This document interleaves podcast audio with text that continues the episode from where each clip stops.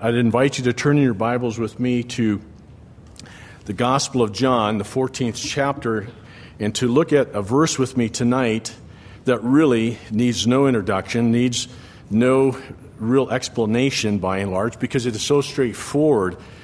And um, it is so straightforward and so well known and probably memorized by just about everybody in this audience. It's almost, you know, why would you even want to preach on this? Because we, we know this verse. We've heard it so many times. We've shared this verse with however many people in our lives. And yet, really, in light of uh, this past year and where it seems that things are going, where things are in our culture and in the world today, this is a very appropriate passage to look at. I, I, I, call to your mind some of you that are aware of what has happened or transpired at Wheaton College in the last several weeks where one of the professors there, a Dr. Professor uh, Hawkins, who stated on her Facebook as she wore a hijab, and uh, in solidarity with, with Muslims, and I would stand in solidarity with anybody who is persecuted in that myself. But she stated in her Facebook page, quote, I stand in religious solidarity with Muslims because they, like me, a Christian, are people of the book. And as Pope Francis stated last week, we worship the same, same God. Well, Wheaton, as you know, gave uh, decided that Professor Hawkins should take some time off and think through her theology just a little bit. And in the process of doing that, they, uh, they incurred the wrath of the Chicago Tribune, which stated very emphatically that this was just bigotry towards Muslims and really had nothing to do with, with good theology. The unfortunate part of that is, is, is that they get some of that from other professors. One of the leading ones, a professor, uh, at Yale University who has said we worship the same God.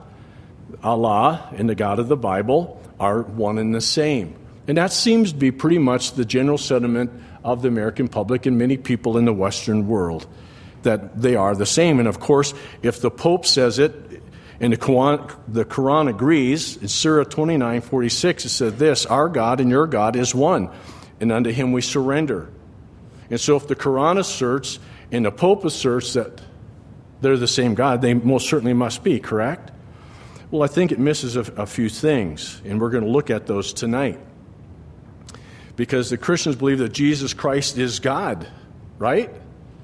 But the Quran says that is not so. In fact, it is a doctrine from hell, and, and the wor- worshippers of Jesus will be condemned to hell if they worship him as, as God. That is in Surah 5 772. It's also, there's a difference between the Islamic God and the Christian God that's quite personal, and that is the fatherhood of God. According to Jesus, God is our Father, yet the Quran very specifically denies that Allah is the Father. Surah 112, verses 1 through 4. And in fact, in Surah 518, it says this The Quran tells Muslims to rebuke Jews and Christians for calling God their loving Father because humans are just things that God has created. End quote. The same is the case when we consider the doctrine of the Trinity. As you know, Islam roundly condemns the worship of the Trinity, Surah 573. And they establish in contrast its own core principle, the Tawheed, the absolute oneness of God. Tawheed specifically denies the Trinity, so much so that it's safe to say the doctrine of God, that is theology proper in Christianity, that's the, the, what we call it, the doctrine of God, theology proper, is antithetical to the doctrine of God in Islam.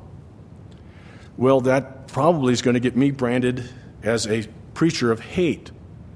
Well, I'm in good company because some of you know, if you've paid attention to the Voice of the Martyrs, uh, Christian Broadcasting News, and a number of other sources, a pastor in Germany, Olaf Latzel. Gotta love that name, right? Especially if you're from a Scandinavian background. Olaf. So it just ranks up there with Ole and Sven, you know, and Lena. But Olaf Latzel is the pastor of the historic St. Martin's Church in Bremen, Germany.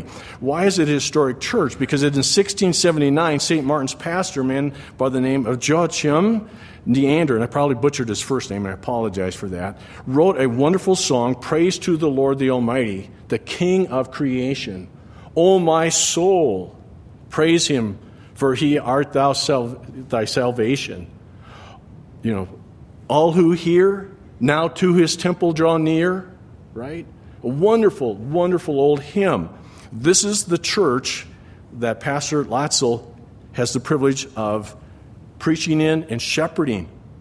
But he ran afoul of his Lutheran clergy friends and also the city fathers in Bremen because he dare said some of the same things I just read to you just a moment ago. And Latzel stated in an interview with CBN News said this If you ask a Muslim, does your God have a son? He would say no. Our God, though, the Christian God, has a son. His name is Jesus Christ. So they cannot be the same. Latzel continued If you speak out loudly and clearly about the truth of the Bible, that there's only one way to heaven, and this way is Jesus Christ, there's only one God the Father, God the Son, and God the Holy Spirit, and there's no other God beside him, you have a problem. And he has a problem. 70 pastors from across Germany went to Bremen to protest against him and accuse him of hate speech, as did the governing authorities in the city of Bremen. And those pastors called for a censuring of Pastor Latzel because he simply spoke the truth. He didn't say anything disparaging about the God of Islam. He simply pointed out the fact they are not the same God. Now, I hasten to add that Allah is the Arabic name for God. It is. Turn with me for a second, keep a finger in John 14. Turn with me to Acts chapter 2. I think Christians sometimes miss this, but in Acts 2, we have the account of Pentecost, correct? And we are told these individuals who are listening to what's going on that day and Luke gives us a rendition of all the cities and regions where they're from. And we pick up in verse 11, towards the end of this list, after he's talked about Parthians and Medes and Elamites and Mesopotamia and Judea and Cappadocia, right? Verse 11, Cretans and Arabs, literally Arabians. We hear them speaking in our own tongue the wonderful works of God. Now, what do you suppose those Arabians, those Arabs, how did they refer to God? 600 years before Muhammad came on the scene, how did they refer to God? Allah. That is the Arabic name. So that part is correct. But the God of the Quran is not the God of Holy Scripture. He's not. And for that, in our world, in this pluralistic society, can't we all get along?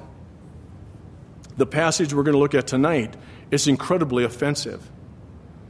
We don't have to be purposely offensive. We just simply have to believe the truth, and we will find ourselves be, being offensive in this culture today.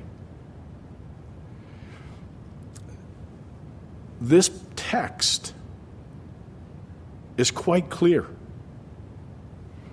Our, our problem isn't with it, what it means, because that's also very clear the problem, the, the rub, the fallout, the ramifications, the objection, the odiousness of it in its application to you and to everyone around us is that it says what it says.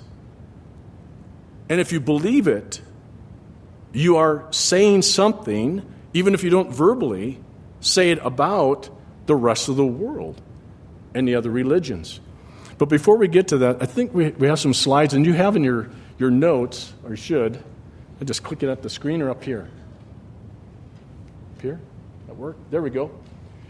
This was compiled by Ed Yeager. Some of you remember Ed and Bell? Uh, they, were, workers, missionaries in the beautiful country of Iran for over 20 years before the revolution and then uh, some other things. And uh, came to settle here in the Gallatin Valley for a while, taught at the Bible College, and I used this by permission. And this is just real quick. If you want to look at your, your notes, if you want to look up here, you you, can. But this, this is how he is presented. This is not a misrepresentation. And I'm not here tonight to speak about picking on Muslims. I'm, I'm going to be an equal opportunity offender tonight. Not because I want to be offensive, but because if we believe the text, we're going to be. We're going to be. So, this is how the Allah, the God of Islam, is seen. He is absolutely transcendent unknown, completely unknowable. So there's really no theology proper to study the nature and character of God, to really know Him in His totality, in His fullness. Unlike the God of Scripture, says, Come, let us reason together. Know me. Jesus said in John 7, 3, 17 3 that they may know you. That's eternal life, to have that intimate relationship, right? Natural revelation does not exist. Man cannot comprehend God in nature and history or through the conscience or cause and effect. What theology Islam has is usually negative. We can't say what he's like, but what, we can only say what he is. And so, as Ed would point out, a personal knowledge of God is a metaphysical impossibility. We'll contrast that with Yahweh, the God of the Bible. He's transcendent but immanent, right? This talks about his, his attributes, his perfections, the qualities about him. He's chosen to make himself known to men and women through the ages. He holds men and women responsible for what they can know. Okay? And he's chosen to reveal himself to the world directly and perfectly through Jesus Christ. Right? That's what the Gospel of John is all about. And so a personal knowledge is an absolute necessity. Well, let's contrast it one more time. Allah, as understood in Islam, is absolutely impersonal.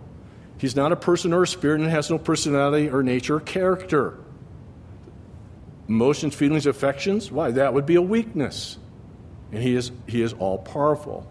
To say that we're created in his image is to commit the worst kind of blasphemy almost as bad as saying that God has a son, and that son is Jesus Christ. So, how do you have a personal relationship with that God? How do you have that? A personal relationship with Him? Well, Yahweh, God's ex- eternal spirit existing in three persons. He displays every characteristic and quality of personality. He manifests every emotive response in his relationships we are created in his image, as he says in the very first book of the Bible. He created male, female, he created them in his image so we can communicate with him and enjoy him forever. And so it is an eternal reality that we can have a personal relationship with God. We could actually know him and talk with him and interact and read his word. Allah is absolutely sovereign. He is free to do whatever he wishes. Moral attributes are not applicable to him since this would limit his freedom of sovereign will. He can say whatever he wishes. He's not bound to his word since this would limit his sovereignty. Now, that, that may strike you as odd or like, wait a second, that seems inconsistent. You can't place limits on him. Think with me about this for a moment. What is one of the things, it's not that all Muslims agree with this, but some do agree with the fact that if you die in jihad, that you go to paradise, right? And there are 72 virgins waiting for you. That's what some believe. What if he changed his mind? What if you studied, you memorized the entire book your entire life, you tried to live a life, but you got at the end of the age and he changed the test questions? You say, well, he can't do that. Well, yeah, he can. He can. That's, that's the point of this. He can change the agreement. But I had a contract. Doesn't matter. He can change it because you can't you can't place a limit on him. So he is capricious in his actions and arbitrary in his decisions. Is it grossly that way? Not necessarily so, no. But nonetheless, that is a possibility, right? So, God has purposely limited himself. How so? Perfectly righteous, just, and holy. He cannot sin or do that which would violate his own moral nature. Okay? He won't do that. He's true and reliable and trustworthy and faithful. It's what it says in Scripture. That's who he is. He's absolutely unchangeable and immutable, as those passages suggest. So then, a personal trust and re- reliance on God is an indispensable prerequisite. And you can know, as John said in 1 John 5, that you have eternal life. Not wish, not think so, not hope so, but that you may know that you have that life. No, I, I'm going to ask you the obvious are they the same? I think you know the answer. They, they can't possibly be the same. But if you're not convinced, let's look at John 14, if you will. again, very quickly, we'll pick up in verse 5 because this is part of the context. And Thomas said to him, This is after Jesus had said, Let not your heart be troubled, believe in God, believe also in me. And he was going to go prepare a mansion for them, a place for them to be. And Thomas said to him, Lord, we do not know where you are going. How can we know the way? And Jesus said to him, I am the way, the truth, and the life. No one comes to the Father except through me. If you had known me, you would have known my Father also. And from now on, you know him and you have seen him. What did he say? He said what he says right here. He spoke in response to Thomas, who seemed to contradict what Jesus had already said in verses 1 through 4. Jesus doesn't rebuke him. Jesus doesn't say, How long have I been with you? You haven't figured this out. Although he's said that somewhere else, didn't he? But he does say, I am the way. I am the truth, and I am the life. As Merrill Tenney said, this affirmation of Jesus is one of the great philosophical utterances of all time. He did not say that he knew the way, he did not say that he knew the truth, and he did not say that he knew the life, nor that he taught them, and he did not make himself to ex, an, an exponent of a new system. No, what he declared was that he himself is the final key to all the mysteries of all time. End quote. So, what does this mean? Well, literally, he said, ego eimi. I, I am. I myself am what? The way. The hodos, the road, the path, the street, the avenue, the highway, that is what I am. He's the way between the present of man's failure and the future of God's design for mankind. As you know, there's a gulf that separates us from this holy, righteous God, and it's unbridgeable. Thomas recognized it, and so he despaired to a certain degree. He said, How do we know the way? How can we get there? And Jesus said, I am the way. For in him, man is brought back to God, and through the living way, he achieves his true or her true destiny. He is, in fact, the only way by which men and women may come to the Father. There is no other way. If this seems offensively exclusive, let it be borne in mind that the one who makes this claim is the incarnate Word, the revealer of the Father.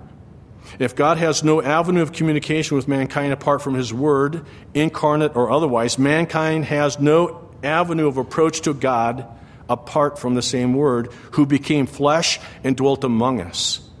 And why did he do that? In order to supply such an avenue of approach. Jesus' claim, understood in light of the prologue to the gospel, is inclusive and not exclusive. He says back in John 1 He is the light of the world, and in this life is the life of mankind. The Savior came not just for you or for me, He came for mankind. That's why John writes at the end of his gospel in John 20, verse 31 These things have been written in order that you, whoever reads this, whatever color of skin, whatever country, whatever language, whatever people group, whatever it is, you believe on Him and have eternal life that you might have eternal life. The only person it excludes is the non believer. The one who refuses to bow his or her knee before him. That's why the apostles could say in Acts 4:12, there is no other name under heaven by which mankind must be saved. There is no other name but the name of Jesus no other name but the name of the Lord by which we can be saved. But he didn't only say that he is he himself was the way, he also said, I myself am the truth. Aletheia. You know what your name means, don't you? What a wonderful, what a wonderful name your parents gave you. It speaks of certainty. It speaks of truth. And as many people like to say, well, all truth is God's truth, as all life is God's life. But God's truth and God's life are incarnate in Jesus. He is the personification of the truth. In Mark 12 14, Mark says of him, He spoke the way of God in truth. In John 1 17, truth comes through Jesus Christ. It comes through him. And as one author said, Truth is the scariest commodity in the world. All the philosophers of all time have sought for it, but none have attained all of it. No one mind is great enough to grasp it. No one personality is pure enough to achieve it by conduct. Truth is neither an abstract system of integrated propositions, nor is it an impersonal ethic contained in many rules.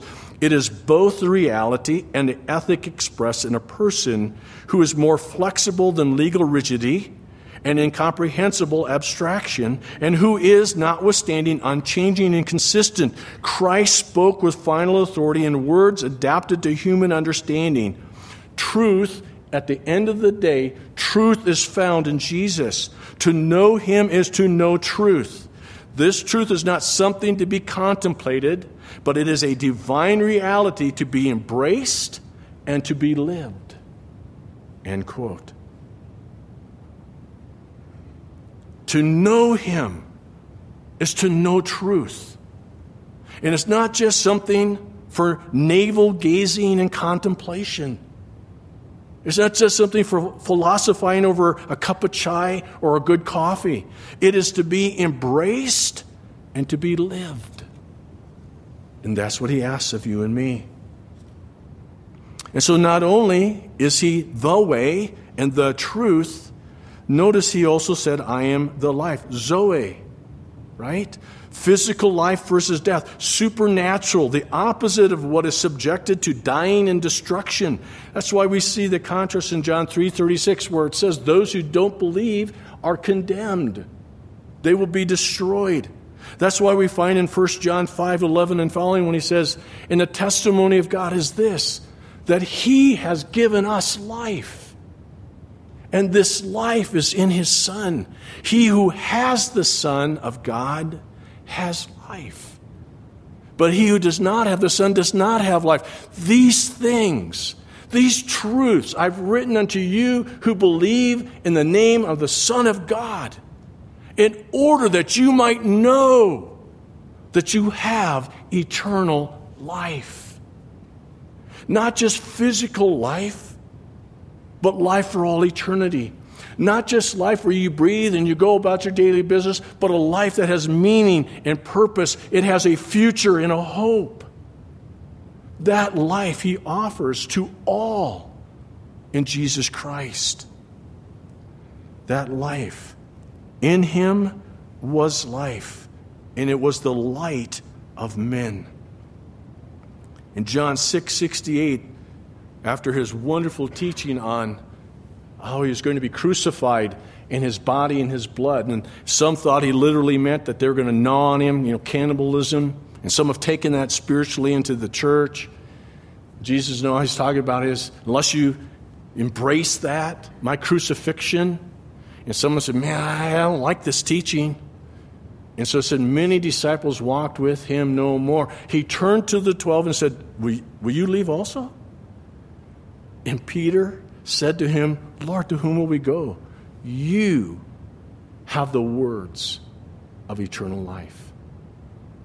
Your words are what give life to the sin sick soul, the dying man or dying woman. It are your words, O Lord, that bring newness of life in Him alone. This idea of life, the way was a means of teaching reaching the Father. Truth defined the righteous standards of the way. Life bespeaks of a dynamic which could make attainment possible.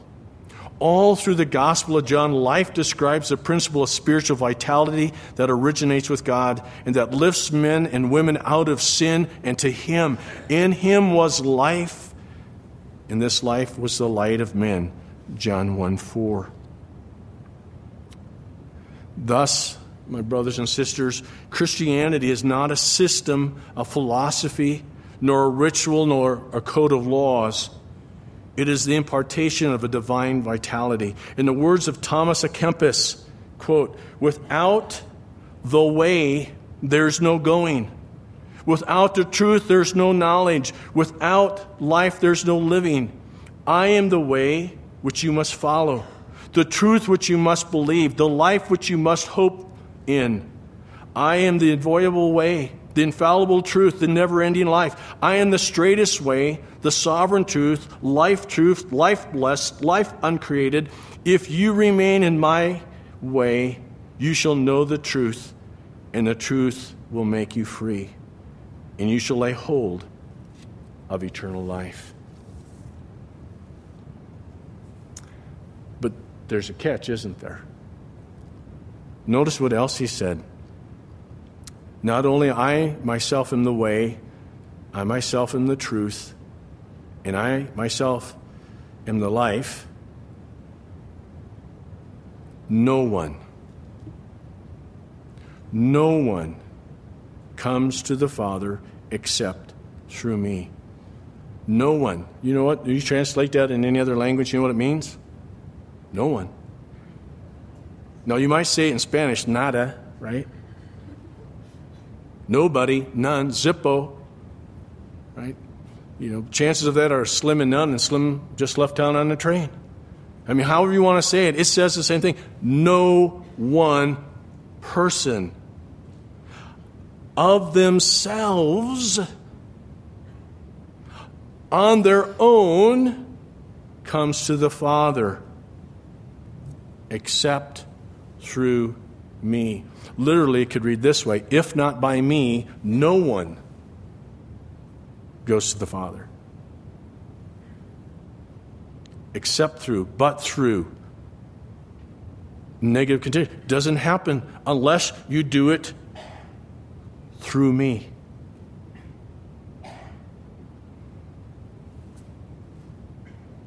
There you go. There you go. So we ask this. I think here's, here's the application Do you believe it? Now, I know that sounds like an odd, uh, odd question, but think, think back to Brian's sermon this morning, though, too. You can know a lot of Bible truth. The question is, how much truth do you know? The question is, how much of it do you believe? Do you believe it? Right? You, you have to decide. Do, do I really believe this? Because I, I'm here to tell you this directly impacts the next, next two parts in the outline. It, it, really does. Because if you don't believe it, then the next two probably aren't. Well, one might be part, kind of a problem, the other one probably won't be a problem for you, right? But if you believe this, you, you, you need to know it's not just enough to believe it, you and I need to live it out, right? So it's not just do I believe it, will, will I live it out? What do you mean? I, am I'm getting to that. Just, just bear with me. Do you believe it? Do you believe it? Because if you and I do, it ought to directly affect our lives, uh, how we live. You see, we, we can get our knickers in a twist, right? about all the political issues. And I'm not saying that some of them are important. I'm not saying don't vote. Okay? Don't, don't hear me say that. We can, we can worry about what the Supreme Court does or doesn't do, whether it's here in Montana, it's in, in D.C., right? But at the end of the day, at the end of the day, no government will save you. Okay? They, they can't save you. They might save you from a war. They might save you from some diseases, possibly, if you've got somebody who knows what they're doing. The, the good doctors that we have, the men and women in the medical profession, might be able to do some of that. But at the end of the day, they can't save you. Only Jesus Christ can do that. Right? And even if you got all the laws passed that you wanted to get passed, which I think that would absolutely take a miracle of God to have that happen, okay? Right? They have to recount the votes in Bozeman a bunch of times to get that to happen. What do you do with the sin sick heart? Because you know, even in the millennial kingdom, if our understanding of that is correct, at the end, Satan's going to be released, and what's going to happen with a number of people who lived under the rule of the Messiah? They're going to rebel. How does that work? It takes an act of God, not an act of Congress. And so you and I need to live out that Christ life. We need to be like him. Let those around us know that you and I have been with Jesus. Remember that statement in Acts 4 when the council looked at Peter and John, the disciples, and they perceived that they had been with Jesus. Beloved, can people say that about me? Can they say that about you? That you appear to be someone who's been with Jesus? That he has rubbed off on you and I enough, or at least rubbing off enough of the old you and me, that some of the new is starting to shine through? They can see it really doesn't matter if you don't believe it in the first place because why would you even make the effort? I mean, that, that's kind of crazy, isn't it? If I don't believe what he said, that he is the way, why would I want to live that way for others? It, it, it doesn't make any sense, right? But we need to live it out. Treat people the way he treated them. Let, let them know there is a way, that there is ultimate truth and that there's real life now and eternally. Let them see Jesus, not churchianity or religiosity. Let them see Jesus. And then you and I, we're going to need. Are you willing and able to defend it? You have to defend this. You're going to have to defend this statement okay? Or you're going to have 70 pastors show, up and they're going to condemn us for hate speech, right? Well, you know those those guys here at Grace. I mean, they're just haters because they said Jesus, you know, Allah and, and uh, Jehovah and, and Krishna, and, you know, they're not all the same. Beloved, speaking the truth isn't hateful. You can say it in a hateful way. You could say it in a way that's offensive. But to speak the truth in love, that's not hate. How is it hate to tell somebody, you, know there's an end coming? And we have an answer for that. You, you know that thing inside of you that you keep looking for hope and meaning and purpose? You can find it in Jesus. Right? And so, do you believe it? Do you want to live it out? And are you going to be able to defend it? Theologically, I think that's on there. Culturally, practically. And again, you're, you're going to hear that's hateful. You, you've just said 90% of, of the people in the world are on their way going to hell. Right? You, you just said that. You know, we, we all we all want love. Isn't that what the Beatles said? 50 years ago, all you need is love. And we all got it. They went, they went to India to discover all you need is love, man. And, and we have so much in common. How can we want to divide? Well, may I remind you of a couple, couple pretty important things here? Um, the key word or key idea in Islam is, is not love is submission. That's what the term means. Submit her. It's not about love. And, and, and frankly, now I know I'm going, to, I'm going to take it from some of you, but bear with me. Christianity is not about love, but about forgiveness, which comes out of the love God has for us. Yep, I understand that. But really, the message is forgiveness. I hope you know that. For God so loved the world, yeah, I get that, that He gave His one and only Son to die for us, that whosoever believes in Him should not perish but have everlasting life. He loved us. He wanted to forgive us. It cost, it was a price. And He gave His Son. That's the message. At its basis, that is the message. What, what about Buddhism? Buddhism's not about love, it's about escaping suffering. I mean, distill it down. How can I escape the suffering in this world? Right? I'm going to be like Yoda and Obi Wan and Anakin and all the rest of them. I just want to be part of uh, the rocks and the trees and the force. And, you know, just want to get out of this. Well, no, that's actually Hinduism. It's not about love, but it's escaping the illusion of the world. Okay? The, we could all be wrong, but we all can't be right. I hope you know that. We could all be wrong. I could be wrong. Don't think so, but I could be. But we can't all be right. You, you, you can't. So even if one group, let's just say the Buddhist, get it right, you, you do realize, or they, you want to embrace it, it still leaves just about everybody else out unless you become a Buddhist. I mean, you, you do get that, correct?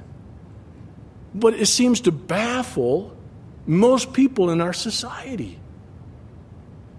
It just, it's just, well, you're saying 90% of the world's wrong. Well, I join one of those groups. We got people over in the Middle East killing people like you and me and people like them to a certain degree because they don't agree with them. And, and I can anticipate the question that somebody might have well, Christians have killed people. We're, we're going to get to that. Some might say, well, it's, it's just intolerant. Well, can, can I do this? I came across this the other day. This is what, this is what it means the top. We, okay, we agree to disagree. You, are entitled to your opinion, I'm entitled to mine. We'll disagree. But this is what is becoming in our world. Well, you'll just have to agree that you have to agree with me, or I'll call you intolerant. How do I know that? Talk to some of the people who have that bumper sticker on their car. And you say, you mean you actually believe Jesus is the only way? That's probably going to be about the first word that's going to come out of the mouth. You guys are so intolerant. You're so bigoted. How, you, know, you know, I think all religions are religions alike. I, you know, I've talked to God. God doesn't care what you believe, just as long as you believe. Well, first, how do you know God doesn't care? Did He tell you? I, mean, I don't mock it, but I mean, did God tell you that? I, I must have missed that revelation right?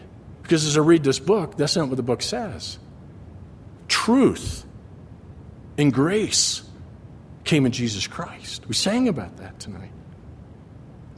So it's not intolerant to tell you, I think there is a right way as opposed to a wrong way. That's not hate. If I had the cure for every cancer, it would be hatred if I didn't give it to you or offer it to you. But if I offer it to, you, do you hate me because I give you the cure? I offer you the cure? You hate me for it? I, I don't think my logic is the problem. I don't think my offer is the issue. I don't, I don't think my belief's the problem here. It's a sincere offer of the hope that we have in the Lord Jesus Christ. Well, we see these bumper stickers around town. Oh, not the, I'm sorry, that's the next one coming up. I, I, could, I couldn't, couldn't help this. One, because of Jack Nichols. He just looks like he's deranged, right? Okay?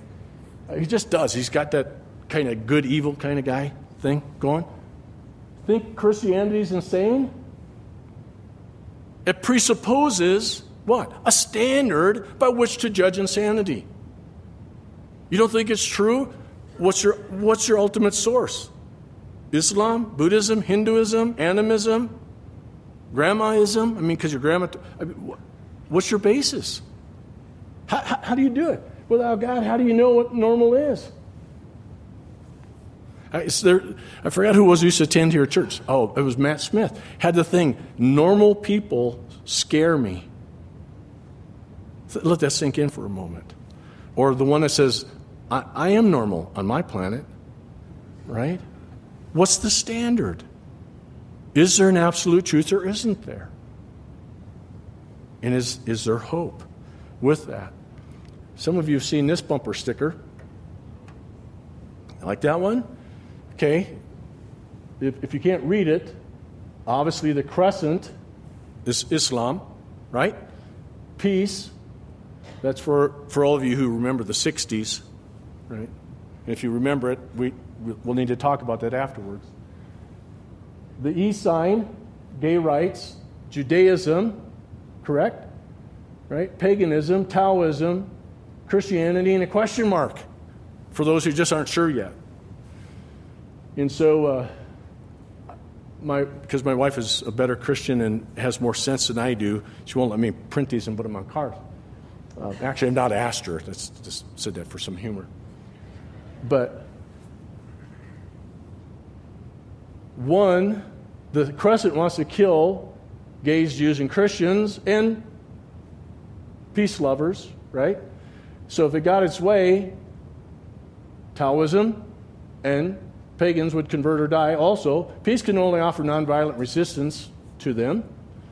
Problem is, they have no trouble suppressing dissent with violence. So peace would be wiped out.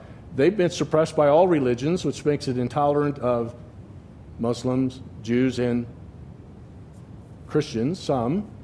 Judaism is threatened by annihilation not only by Islam, but also by peace, who support Muslims over the Jews. Pagans and Taoism are statistically insignificant, but needed to help make the sticker make sense, right? Got, got to appreciate the humor of the author. Christianity is who the sticker is directed at because it poses no threat to the others. Now, some are going to quickly say, what about the Crusades? And what, again, I'll get to that in a moment. The problem here isn't just what about the Crusades? You know, there's, there's been bad things done by Christians. You know, you Christians, you, you know, all the objections that are there. Um, might I add, where did Jesus ever issue, issue orders for a jihad that would kill infidels?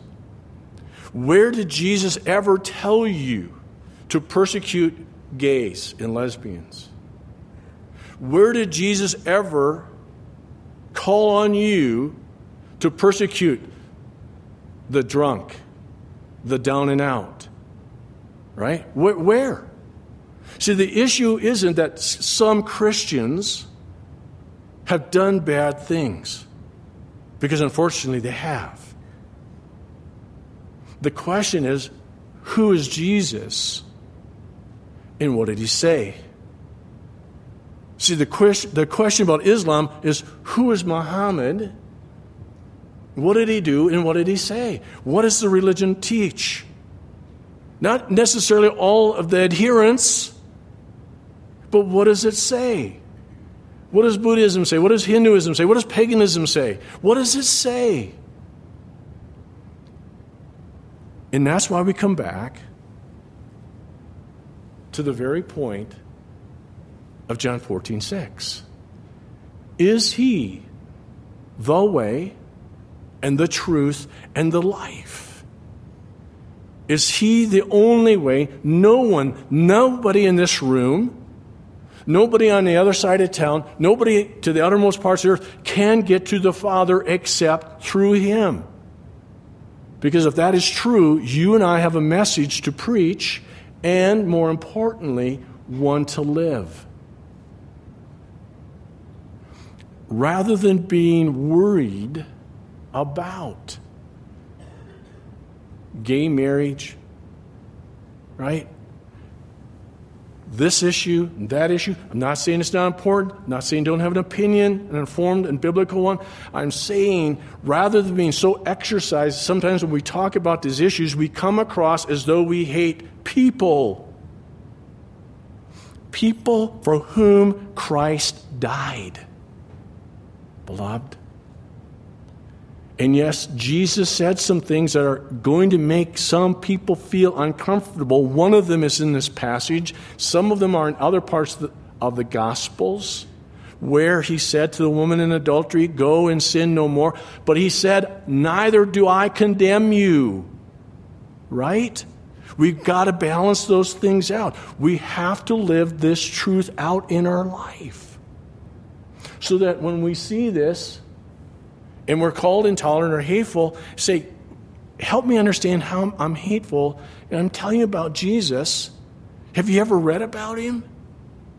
I'm not talking about what some TV preacher said or something you read in some wacko book somewhere. I'm asking, have you ever read the book? Have you looked at the Gospels? Did you see how he treated people? You, so you, you want to tell me this is still a religion of hate? I'm not saying there aren't people who practice that, okay? I'm just saying, is Jesus a hater? Yeah. Sin. He hates sin. But beyond that, Really? Who did he eat with? Yeah, but you know, bad company corrupts, corrupts good morals, Pastor. Let's balance it. Let's balance. I understand that. But also understand the fact that he went to Zacchaeus' home. He was in a Pharisee's home, and a woman of ill repute, right? Washed his feet, kissed his feet, so much so the people were shocked. They said, Oh, whoa, whoa. If he was really a prophet, he'd know what kind of woman this was. Right? Does that, that freak you out a little bit? That's, that's not a Jesus we usually share with other people too much, do we? I'm not saying give people a pass. I'm saying let them see Jesus in you and me. Let, let them hear that Jesus loves them. They still may hate you. I, am not saying it's going to be easy. I'm not going to say they're going to like you. They're going to just warm up to you and think, oh man, you know, you're so great. You're so wonderful. Thank you for telling me I'm going to hell. Okay? I'm saying that at all. But I'm saying I think we can do a better, better job. So now you know why my resolution for 2016 is believe and be like Jesus. I don't think I've done a very good job of the latter part been pretty good at the first part, at least I thought I was, but then I look at my life think, you know, you say you believe it, but let's see it. Proof's in the pudding, buddy. So you don't have to try and be countercultural. You know, you, you do realize that, right? You, just by saying, I believe Jesus is the way, He's the truth, He's the life, and no one, regardless of color, politics, nationality, sexuality, economic status, church affiliation, religious belief, physical stature, can go to the Father but through Him. Right? That's going to get you in enough trouble with a bunch of people on the screen. And trying to be like Him, living Him out, His words and actions. And if you do, and I do, we will be countercultural. Right? I don't have to start a movement, don't have to print t shirts, don't need to get a bumper sticker, as much as I like reading them. All you have to do is believe and be like Jesus. You won't have to look for trouble, it will find you. There will be tribulation, there will be persecution, and it will find you. It will know your address. So let me ask you in closing tonight do you really want to be countercultural? Do you, do you really want to be like the early church and turn the world upside down for Jesus? Then I would encourage you to join me and make your New Year's resolution be a daily resolution to believe Him and be like Him with everybody we come in contact with. Will you stumble and fall? Probably. I probably will too. And if you don't believe, just ask my wife and my daughter. Okay, I probably will. But that is my goal for the year. Speak the truth in love, love sinners. Because I'm not a former one, I'm just a forgiven one in Christ. Father, we come before you tonight. And we realize that sometimes we have preached Jesus well, but we may not have always lived him very well. And I know it almost sounds candy coated to say if we just believe him and be like him, we will get a hearing. But I also know there's going to be trouble. Even as we say it as gently as we can, we say it with as much empathy and compassion and with tears flowing down her face, we still will be seen as intolerant and hateful and spiteful. But Father, I pray, as Peter said in 1 Peter 4, that when they speak ill of you, it's not because we've done something wrong, that we've broke the law, or that we've sinned, but it's because we've been righteous before you. Father, I pray that you'd help me be that way this year. Starting with my own family, my neighbors, the people I'm privileged to work with each day, to be more like Jesus. That so even when we have to speak truth and say, Yeah, I do believe He is the way, the truth, and life, and no one can get to heaven apart from Him, that it's not said with meanness, it's not said with contempt, it's not said with bitterness or any, any hint of hate, but of the heart of the shepherd. When he looked on that group of people, and he had compassion for them. When he looked at the rich young ruler and he had compassion for him. And even though Jesus was that way, they still nailed him to a cross. Father, help us this year, each day, to look like your Son more and more, to grow in his grace and knowledge for your glory and the good of souls of men and women who may hate us, but as your Spirit does His work, will eventually come to love you. And that's why we do it for the glory of your name. And we ask it in Christ's powerful name. Amen.